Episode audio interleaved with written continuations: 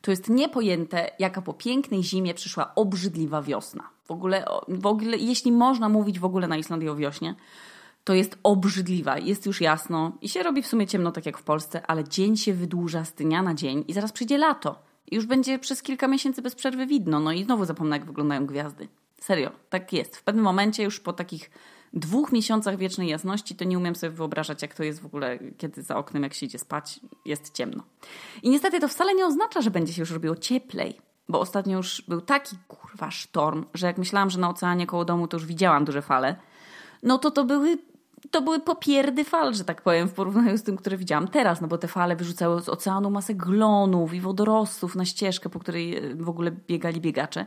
I nie wiem w ogóle, czemu ludzie tak bardzo chcą czasami uprawiać sport, e, mimo tego, że na przykład warunki są no, niesprzyjające. Ale lato jest w ogóle super i gadałam o tym wczoraj z moim kolegą z pracy Einarem, który po zapuszczaniem demonicznie szybkiej muzyki z tempem takim, że mi się prawie nóż z ręki wyślizguje, to on ma zawsze dużo ciekawych historii. I one są serio ciekawe i są też śmieszne. Na przykład o um, takiej Glacier Mafii, czyli takiej podrapianej, udawanej mafii na Islandii, która mu groziła, jak był na imprezie, więc się zaśmiał, że kto to w ogóle zakłada mafię na Islandii, że to w ogóle, że to jest głupie i w ogóle ta nazwa jest debilna. No więc oni mu chcieli pokazać, że nie jest debilna. Albo na przykład o tym, jak był gnębiony, to jest super, jak był gnębiony w szkole na wsi i jego wujek porwał tego chłopaka, co go gnębił i go zamknął w szopie na 24 godziny, bez wody i bez jedzenia. I później ten chłopak strasznie Einara przepraszał i już, już on nigdy nikogo nie gnębił od tego czasu. Albo mam też historię, jak jego kuzyn ganiał z młotkiem po całym mieszkaniu i chciał wszystkich pozabijać, no bo wziął za dużo narkotyków i za dużo alkoholu wypił i to jest takie bardzo normalne tu na Islandii i wsadzili go w końcu do więzienia gdzie grał w pokera online i wygrał 2 miliony, a później przepierdolił jeszcze więcej, stracił te 2 miliony i jeszcze był w ogóle na minusie po wyjściu z tego więzienia. No i w ogóle Einar ma wiele barwnych historii. I pośród tego takiego fatalnego weekendowego serwisu, to zawsze jest jakiś plus, że mogę ich wysłuchiwać. I w sobotę poprosiłam kelnerkę, żeby mi zrobiła mój ulubiony drink. Jest to białe winko ze sprajcikiem. Ona pochodzi z Chile, więc pewnie prawie dostała zawału podając mi ten kieliszek, no bo to może też było przez te basy muzyki Einara. Nie wiem, ale w każdym razie powiedziałam im, że to jest moje najlepsze wspomnienie wakacji. No winko ze sprajcikiem pite wieczorami na boisku LO2. A Einar powiedział wtedy, moje ulubione wspomnienie z wakacji to było jak wyszedłem na miasto o 20 na piwko i wróciłem najebane o 4 nad ranem z opaloną twarzą. I tak, kochani, bywa na Islandii właśnie latem. Ale o czym Wam dzisiaj chciałam powiedzieć, zanim zrobiłam ten e, rozwleczony wstęp? O pracy właśnie. Oraz o moich wielu pracach, w których pracowałam, bo ostatnio w kuchni, e, walcząc z tym terrorem muzycznym Einara, słuchałam sobie Ariany Grande. A ja bardzo lubię Arianę Grande, jak już wiecie. I ona ma tę wspaniałą, idiotkową piosenkę e, Thank You Next, czy czego ją nauczyli jej byli. No i że jeden ją nauczył tam cierpliwości, inny miłości. Ogólnie, że z każdym kolejnym jest się coraz mądrzejszym i coraz więcej się o sobie wie. I to jest dokładnie tak jak z pracą. Bo pamiętam, że właśnie z, z czasów winka ze sprajcikiem, to mi się wydawało, te, też byłam w takim środowisku ambitnych dzieciaków, takich trochę też dzieciaków rozrabiaków, ale takich wiecie, że rodziców jednak no, było stać na, na przykład na wpłacenie kaucji. No i że każdy z nas wtedy myślał też, że będzie kimś. No i prawie wszyscy zostali. I mam, mam znajomych lekarzy, startupowców, właścicieli własnych firm, menadżerów, jakichś prawników, znane fryzjerki, modelki. No słuchajcie, to wszystko im się powiodło. I nawet krętymi ścieżkami, ale się powiodło. I od, od zawsze już jakby ta, te ambicje były wysokie. No więc ja też miałam takie wysokie ambicje.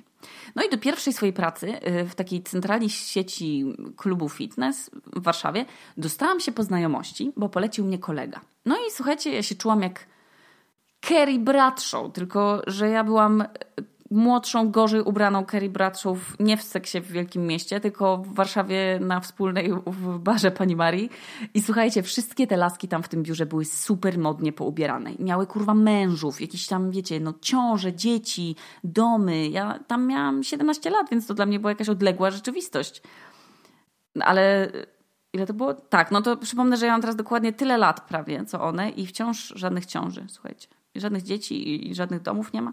Ale co ja tam robiłam, moi drodzy? Ja tam dzwoniłam do ludzi i prowadziłam w Excelu taki wskaźnik NPS, czy tam badałam, w sensie, w sensie ja się ich pytałam, czy oni są zadowoleni z klubu, czy nie.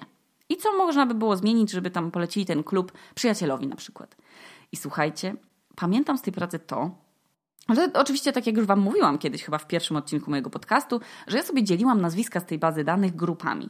No i tam chyba w odcinku pierwszym właśnie mówiłam, że na przykład jednego dnia dzwoniłam do ludzi, yy, którzy byli zwierzątkami, innego tam do ludzi aktorów, jeszcze jednego tylko o ludzi o czteroliterowych nazwiskach. No, bawiłam się w ogóle bardzo świetnie w tej pracy. I co mnie zastanawia, to fakt, że ja w ogóle nie miałam wtedy oporów przed dzwonieniem do obcych ludzi i, i rozmawianiem z nimi. Ja nie, wiem, nie, nie wiem, czy to jest może kwestia tego, że wtedy nie było Messengera i Instagrama, więc ja nie byłam tak odzwyczajona od, od kontaktu telefonicznego i to było normalne.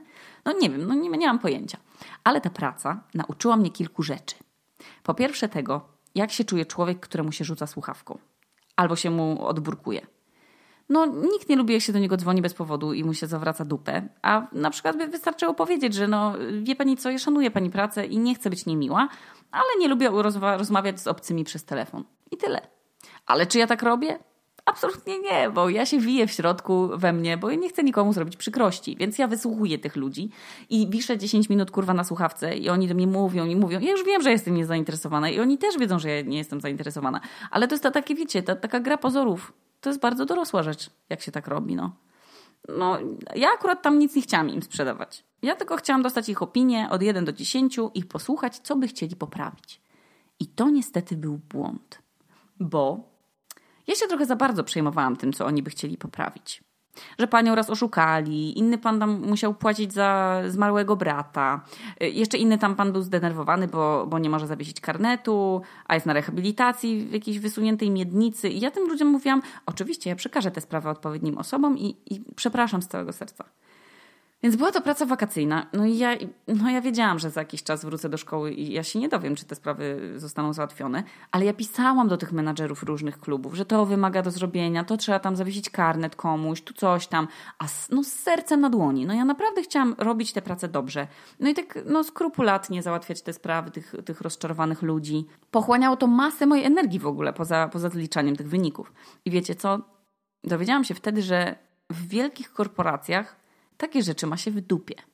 Jeżeli liczy się tylko przychód. I wyjebali mnie z tej pracy jeszcze, jeszcze przed końcem wakacji, bo mi się zepsuła tabel, tabelka w Excelu, no albo ktoś mi ją zepsuł, nie wiem. I czyli czego się nauczyłam? No tego, że nie można być nadgorliwym w swojej pracy i wierzyć, że jako taki pionek można coś zmienić. No nie, nie można, no. W firmie, w której pracują setki ludzi, no, no nie da się pochylić nad sprawą pojedynczego klienta. Dlatego pisząc do operatora na przykład sieci komórkowej, albo do jakiegoś banku. No i to ja od razu wiem, że oni mają mnie w dupie. No i zawsze kurwa coś. Albo muszę podać jakieś kody, których nie znam na Boga, albo, albo się w ogóle nie, nie da tam dodzwonić. Albo oni mówią, że się czymś zajmą, a później oni się tym nie zajmują. I ja naprawdę nie mam do nich o to żalu. Ja nie wiem, po co ci wszyscy ludzie piszą na Facebooku tam do Playa, czy tam do innych jakichś, że tu mi źle fakturę wystawiono, albo tu coś tam mi się zepsuło. Myślicie, że naprawdę ktoś się zajmie tą sprawą? Błagam. No nie. Więc wtedy się dowiedziałam, że w wielkich korporacjach takie rzeczy ma się w dupie i że liczy się tylko, no, tylko pieniążek. I, ale to nie jest wina ludzi. To, to ja nie jestem nigdy zła na tych ludzi. To jest po prostu wina systemu, nie jednostki. Ale to zabrzmiało bardzo rewolucyjno-politycznie, więc y, może i przejdę dalej. Że no, później miałam już tak, patrzę sobie na te notatki, że miałam sporą przerwę w pracy. Czemu? A, bo się, tak, musiałam się zajmować maturą i jeżdżeniem na festiwale przecież i piciem winka ze sprajcikiem. I moja następna praca to była praca na studiach. I to były praktyki studenckie, czyli 8 godzin dziennie pracy za darmo. No i ja marzyłam wtedy, żeby się dostać na, do prakty na praktyki do firmy Vichy. I nie zaraziło mnie nawet, że stronę internetową ustawiał im jakiś pajac, bo napisał tam ktoś słowo laboratoria zamiast laboratoria, co uznałam za totalnie żenujące, zwłaszcza, że oni mają w swojej nazwie nawet słowo laboratoria, więc nie wiem, co, co, kto to zrobił ten błąd. No i ja chciałam nadal badać te ich kremy. No, notabene w ogóle trzy lata później przyszło mi reklamować te kremy, co najpierw chciałam je badać, no ale takie są, prawda, koleje przewrotne losu. Ale że ja nie miałam żadnych układów, no to jedyne miejsce, jakie mnie finalnie przyjęło na praktyki, to był oddział dermatologii i wenerologii szpitala w Łodzi. No i tam miałam takie dwie panie przełożone. Jedna była taka chuda i miała nerwice, a druga była bardzo wiekowa i taka bardzo spokojna i opanowana. I mimo tego, że ja byłam wtedy no, po drugim roku studiów, czyli no, nic nie umiałam i może potrafiłam, nie wiem, no, robić posiewy, przesiewy, zakładać kolonie komórkowe i tam dopasowywać im, im warunki, to ja nie potrafiłam nic z histologii. W ogóle to była dla mnie czarna magia. No, wszystko mi pod tym mikroskopem wyglądało jak jakieś kalafiory różowe. Więc tym się zajmowała ta pani z nerwicą. A ja byłam przy nich, dla nich też panią doktor. I przez to, że jak one sobie piły kawę, to one do, to, to było wykorzystywanie mnie, słuchajcie. Bo one sobie piły kawę na przykład i do mnie wołały y, Pani doktor, y, przyjmie tu pani y, pana Kowalskiego. No i ja przyjmowałam. I miałam identyfikator, i fartuch, i, i długopis w kieszonce. No byłam panią doktor, no. Ta praca mnie nauczyła tego, że nie każdy, kogo widzicie w szpitalu i nazywają go doktorem, to nie zawsze ta osoba może być kompetentna. Ale na czym, polega moja, na czym polegała w ogóle moja praca? I czego ona mnie nauczyła? No bo to powinien być film w ogóle o tym. Przede wszystkim moją główną rolą było badanie śmierdzących rzeczy. I było to tam różnego rodzaju, tam grzybice, nadżerki, wydzieliny, tam wymazy, wymazy, niestety też siurki. I to jest znów jedyny podcast w Polsce albo w historii, w którym pojawiają się takie wszystkie słowa. No. I siurki to był w ogóle mój chleb powszedni w te wakacje. Ja widziałam chyba z tysiąc siurków tygodniowo. Mnie dziwiło w ogóle, że ci mężczyźni z tymi swoimi chorobami się zgłaszali tak późno do tego lekarza i że w pracy nie dość, że, że ja widziałam tyle fiutków, to nauczyłam się bardzo dużo o chorobach wenerycznych, ale też o tym, jak zachować kamienną twarz.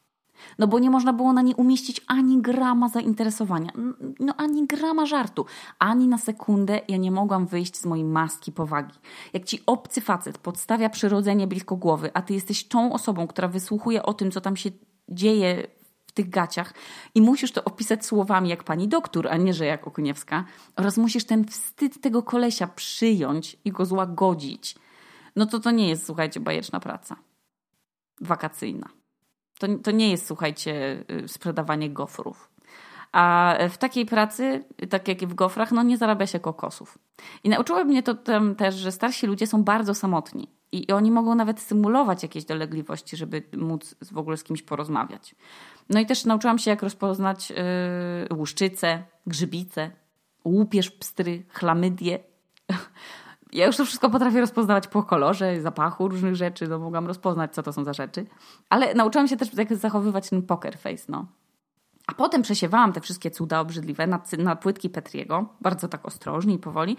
A potem, jak, jak ten ksiądz yy, z serialu na rowerze, ksiądz, ksiądz Mateusz, ten Żmijewski. Wsiadałam na rower i wiozłam tę skrzyneczkę do innego budynku, tego szpitala, gdzie umieszczałam je w takiej podgrzewanej szafie i gdzie one sobie rosły. I tam się w ogóle nauczyłam też w tym pokoju pisać po medycznemu, bo była taka księga i wszystko tam się nadal kurwa robiło ręcznie. To jest w ogóle niepojęte, że w dzisiejszych czasach w szpitalach i w ogóle na policji nadal się robi rzeczy na papierze i do segregatorów. Czajcie? Ręcznie. Nauczyłam się na przykład też niestety, że trzeba być w takiej pracy zajebiście ostrożnym. Ale Jezu, to była straszna historia. Miałam w swoich obowiązkach też takie wydawanie opisów wycinków biopsji i wyników posiewów. I były dwie pacjentki tego dnia, jak kurwa wysłannice piekieł, tylko po to, żeby mi dać lekcję. I ja już chciałam iść do domu, no bo było ładnie, to były wakacje, wiadomo. Chciałam sobie na przykład pobiegać. I były dwie panie o tym samym imieniu, ale jedna się nazywała Karwowska, a druga krakowska. No ja tam na szybko już przed wyjściem szukałam tej koperty.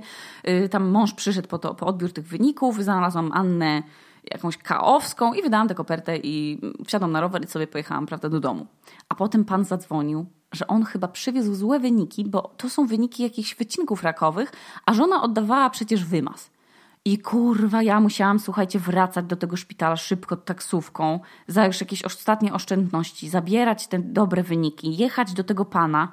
Jezu, zabrać od niego tamtą, w ogóle do domu mu, tamtą kopertę zabrać, przeprosić i w ogóle martwić się, żeby mnie nie wyjebali z tych praktyk. No i niestety to jest jedna z bardziej stresujących historii mojego życia związanych z pracą. I płakałam po tym chyba do końca dnia, totalnie. Bo już się naprawdę się bałam, że już jutro mi każą nie przychodzić i będę miała dwóje z, tego, z tych ćwiczeń. Było to bardzo stresujące. Ale to była bardzo fajna praca, no. Może nie, nie była tak fajna jak, y, no, jak z tymi siurkami, ale się dowiedziałam dużo o ludziach, no. Nie tylko, że nie myją zębów, ale no, nie dbają o swoje zdrowie i nie robią badań i że się wstydzą chodzić do lekarza. I nauczyłam się pokerowej twarzy, udowadniania, że wiem, co robię, na przykład trochę udawa udawania, że wiem, co robię. Skrupulatności. No bardzo trzeba być skrupulatnym i delikatnym badając człowieka. I bardzo mnie cieszyło, że realnie też mogłam komuś pomóc i widzieć też efekty swojej pracy. W ogóle ja mikrobiologię kochałam z całego serca. No bo to było takie zawsze małe zaskoczenie, że jak się robiło posiew, to tam za dwa dni albo już nawet następnego dnia było coś widać. I można było zgadywać, czy to klepsiella, czy to jest enterokokus, a później, i tak można było sobie gdybać, a później się robiło preparat, tam barwiło się, oglądało pod mikroskopem. Pod mikroskopem są w ogóle, no Jezus, no nieodkryte galaktyki pełne życia. No, wszechświaty laseczek i ziarniaków.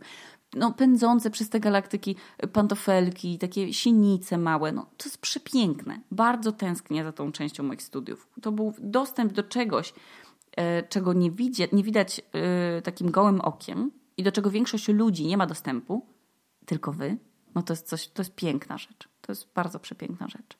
I słuchajcie, zaliczyłam te praktyki na pięć. Byłam bardzo z siebie dumna. Ale Thank You Next, jak śpiewa Ariana, teraz przenosimy się do czasów studenckich, ale troszkę dalej. To już była moja pierwsza poważna praca, która mi dała naprawdę dużą życiową lekcję. Bo była taka siłownia, to była siłownia, na której ja bardzo dużo ćwiczyłam, bo wtedy jeszcze mi się wydawało, że moje poczucie własnej wartości y, zależy od mojego wyglądu i że jak będę sprężysta, gładka i silna, no to na przykład mnie ktoś pokocha i że wtedy będę szczęśliwa. No i jak wiadomo, ja tam długo ćwiczyłam, że się aż zakolegowałam z ludźmi, którzy tam pracowali. Ze swoim ulubionym trenerem to nawet zamieszkałam, bo, bo pokój się mu zwalniał, a to było tuż zaraz obok mojego y, wydziału i był ten pokój bardzo tani. I naprawdę super mi się z tymi ludźmi kolegowało, a że oni szukali kogoś na recepcję, to ja się zgłosiłam. No bo już cały przecież klub poznałam od strony klienta, więc teraz mogłam pracować na recepcji, no bo też wiedziałam, na czym to polega. I słuchajcie, tak zaczęłam pracować i jednocześnie studiować. I to mi dało pierwszą lekcję ogarniania swojego czasu i stu obowiązków. I słuchajcie, wtedy jeszcze nie było bullet journali. Nie było. Ja musiałam jakoś sama w sobie notować. Nie, nie miałam takiego pięknego notesu z naklejkami. Po prostu musiałam to ogarniać. I to była super praca, w której ja w ogóle pamiętam, jak fajnych ludzi tam przyszło mi poznać. To była moja pierwsza praca, w której się dowiedziałam na przykład, co to jest gra zespołowa. Że jak się pracuje, gdy ma się fajną atmosferę, się lubi ludzi, z którymi się pracuje, no bo my ćwiczyliśmy razem, wychodziliśmy razem po pracy, na imprezy, chodziliśmy na jedzenie. Ogólnie ja wtedy spędzałam w tym klubie chyba jakieś 80% swojego wolnego czasu. I w tej pracy stało się coś takiego, że mnie bardzo szybko awansowano. No bo szukali kogoś, żeby tam windykować długi. W sensie y, dogadywać się z osobami, które wisiały jakiś hajs, żeby oni tam powoli y, spłacali swoje raty, albo żeby im część y, długu umorzyć. No i to też polegało na dzwonieniu, tam później spotykaniu się z tymi ludźmi i znowu, że ja wtedy jeszcze nie miałam z tym problemu, ja nie wiem, nie wiem o co chodzi, no musiałam się z nimi, prawda, face to face kontaktować. I miałam 20 lat. I to była moja pierwsza poważna praca, na którą byłam za młoda bo ci ludzie byli dorośli. Oni by mogli nawet niekiedy być moimi rodzicami, a ja z nich kurwa ściągałam pieniądze. No siksa. I część z tych ludzi oczywiście była dla mnie niespoko. Ale nadal mogłam się wygadać znajomym z pracy, mimo tam, że już niektórzy gadali, że to oczywiście jest niesprawiedliwe, że ja dostałam taką pracę i możliwość na przykład pracy z biura, bo tam było po prostu cicho do dzwonienia. No i po tej pracy szło, bo to szło mi całkiem ok, no to zostałam mianowana takim asystentem od wizerunku tej siłowni. No i pomagałam, tam pomagałam prowadzić Facebooka, planować komunikację, wymyślać hasła, jakieś organizować wydarzenia. I to już była praca, w której nie musiałam dzwonić, tylko mogłam być kreatywna. I słuchajcie, się super szczęśliwa czułam, bo mogłam się uczyć od takiego Dominika. To był taki koleś, który był mega kreatywną głową. To była w ogóle pierwsza kreatywna, tak do szpiku kości osoba, jaką poznałam, która w ogóle zarabia, zarabiała w taki sposób, że wymyślała rzeczy. I on był przeinteligentny. Miał takie cięte poczucie humoru, super wiedzę o kulturze, dzięki czemu też poznałam stare filmy, y, jakieś muzykę, takie różne popkulturowe symbole, które później mi się przydały. I w pewnym sensie stałam się z nim takim właśnie teamem kreatywnym. No i to się oczywiście już niektórym też nie podobało, bo rozpuszczali plotki, że ja i Dominik to mamy romans. No, jeśli był to romans grafiki i tekstu, no to y, praktycznie było widać chemię, bo, bo robiliśmy bardzo fajne i ciekawe rzeczy. Y, na przykład zrobiliśmy, to było super, zrobiliśmy olimpiadę w bezruchu klasycznym, która polegała na tym, że była w parku i było dużo leżaków i można było wziąć za darmo na przykład książkę z takiej pięknej drewnianej półki, y, można było na przykład dzieci dać pod opiekę komuś, kto robił zabawy różne i animacje i się można było najeść z food trucka i po prostu spędzić całą sobotę sobie na leżeniu. Uważam, to było super, super fajne. Ale czego mnie nauczyła tamta praca?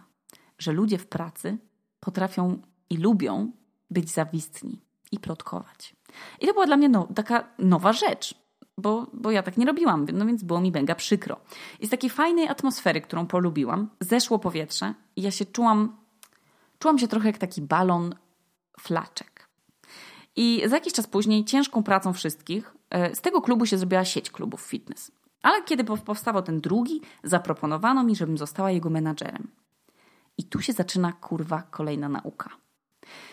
Przypominam, że ja miałam 21 lat i potrzebowałam menadżera od y, moich kolokwiów, a nie od bieżni. I, I ja pamiętam jak dziś to spotkanie szefów, na którym tam oni mnie poprosili o sprawowanie tej funkcji. I ja powiedziałam, słuchajcie, ale ja nic nie wiem o zarządzaniu ludźmi, ani o, o byciu menadżerem. Miałam 21 lat. I wtedy mój ulubiony z trzech szefów powiedział, spokojnie, my ci pomożemy. Wiemy, że nie umiesz menadżerować, ale znasz firmę od podszewki, znasz ludzi, znasz klientów. My ci wszystko pokażemy i powiemy, jak się to robi. I wtedy się kurwa nauczyłam, czym jest awans wewnętrzny. Że to nie jest taki awans, że na przykład w swoim wnętrzu czujesz, że rośniesz, że masz wiedzę, taki własny szacunek. To jest taki awans, że wśród wszystkich Twoich przyjaciół nagle Ci ktoś mówi: No, zarządzaj nimi. To powiedz im, jak się mają zachowywać. Ale jak już dobrze wiecie, y, moją główną życiową cechą jest y, nieumiejętność jasnego prezentowania myśli, taki strach przed hejtem, strach, co sobie ludzie pomyślą o mnie strach y, przed konfrontacją, katastrofizacja w ogóle wszystkiego, branie na siebie odpowiedzialności za wszystkich. Taka też owszem, no, taka kontrola nadmierna samej siebie. No i branie na swoje barki chyba więcej niż, niż jestem w stanie unieść. I taka właśnie była moja praca jako menadżer. Po pierwsze, nikt mi kurwa nie pomógł, ani nie zaprezentował w ogóle zakresu moich obowiązków, bo tak naprawdę można było pod nie podciągnąć absolutnie wszystko, ale jako 21-letnia Okuniewska musiałam pisać na przykład o ubezpieczyciela, do, do ubezpieczyciela o hajs za zepsutą przez pana dostawcę napojów windę. Czy ja umiałam to robić? do dziś nie wiem, jak się załatwia takie rzeczy. Musiałam jechać na przykład wczesnym rankiem do klubu, bo spłonęła sauna. I znowu prezentować jakieś plany, kurwa, przeciwpożarowe lokalu. Ja nie wiedziałam w ogóle, co ja robię. No, robiłam to, co mi kazali strażacy i właściciel budynku. Ja musiałam się zajmować zażaleniami ludzi i brać na siebie całą tę ich niechęć, jakąś hejt, wkurwienie, że na przykład ktoś im ukradł buty. Weźcie w ogóle. Musiałam pouczać na przykład starsze od siebie dwa razy panie z serwisu sprzątającego. No co było na maksa trudne, no bo weźcie, ja taka gówniara z wiedzą, z wiedzą, że jesteście gówniarą, panią menadżer bez papieru, panią menadżer, co pobiera ludziom wymazy z siurka, to wyobraźcie sobie, że musicie zwracać 40-letnim paniom uwagę, że nie sprzątają dokładnie. I musiałam przekazywać wszystkie wszystkie beznadziejne komunikaty y, tym pracownikom klubu. Ale co było najgorsze w tym wszystkim? Że to byli moi znajomi. I no bo przecież na samym początku my byliśmy znajomymi, paliliśmy szisze w lato i chodziliśmy na koncerty, chodziliśmy razem do klubów, umawialiśmy się na rowery latem. I, te, i nagle ja mam im mówić, jak oni mają pracować i ich, i ich poprawiać w ogóle, i egzekwować, jakieś w ogóle przekazywać jakieś morowe wieści, że, że któryś z szefów jest na nich, z nich niezadowolony. Musiałam zatrudniać i zwalniać ludzi starszych ode mnie. No dla osoby z, z niskim poczuciem własnej wartości i taką ciągłą potrzebą udowadniania innym, że ja zasługuję na to, żeby oni mnie lubili, no to była koszmarna praca. No bo ja się starałam być dobrą przełożoną, dawałam wolne, kiedy tylko chcieli. Wszystko robiłam w ogóle na ich korzyść, bo nikt nie chciał pracować w nowy rok. No to sama nie poszłam na Sylwestra i przyszłam pracować za nich, no bo chciałam być super szefową. Chciałam się nie przypierdalać. Chciałam, nie, nie, nie chciałam być, yy, wiecie, taką jakąś, nie wiem, surową, żeby mnie nie obgadywali. I to był pierwszy błąd, o którym nie wiedziałam, że zbyt mocny, emocjonalny stosunek z pracą jest niezdrowy, no. I ja wracałam do domu, ja byłam wymęczona tym, że w ogóle zupełnie nie umiałam tym nawigować. Bo ktoś mi wrzucił na głęboką wodę i nie dał kapoczka, słuchajcie. Nawet pół pływaczki mi nie dali, a ja się w tym wszystkim kurwa topiłam i się za bardzo tym przejmowałam. I starałam się z tym poker face'em ze szpitala wypełniać te wszystkie raporty i przygotowywać te wszystkie rzeczy na zebrania. I imponowałam moim przyjaciołom i oni mówili, wow, Aśka, jesteś zajebista, ale masz siano, ale masz stanowisko, masz tylko 21 lat. I tu się dowiedziałam kolejnej rzeczy.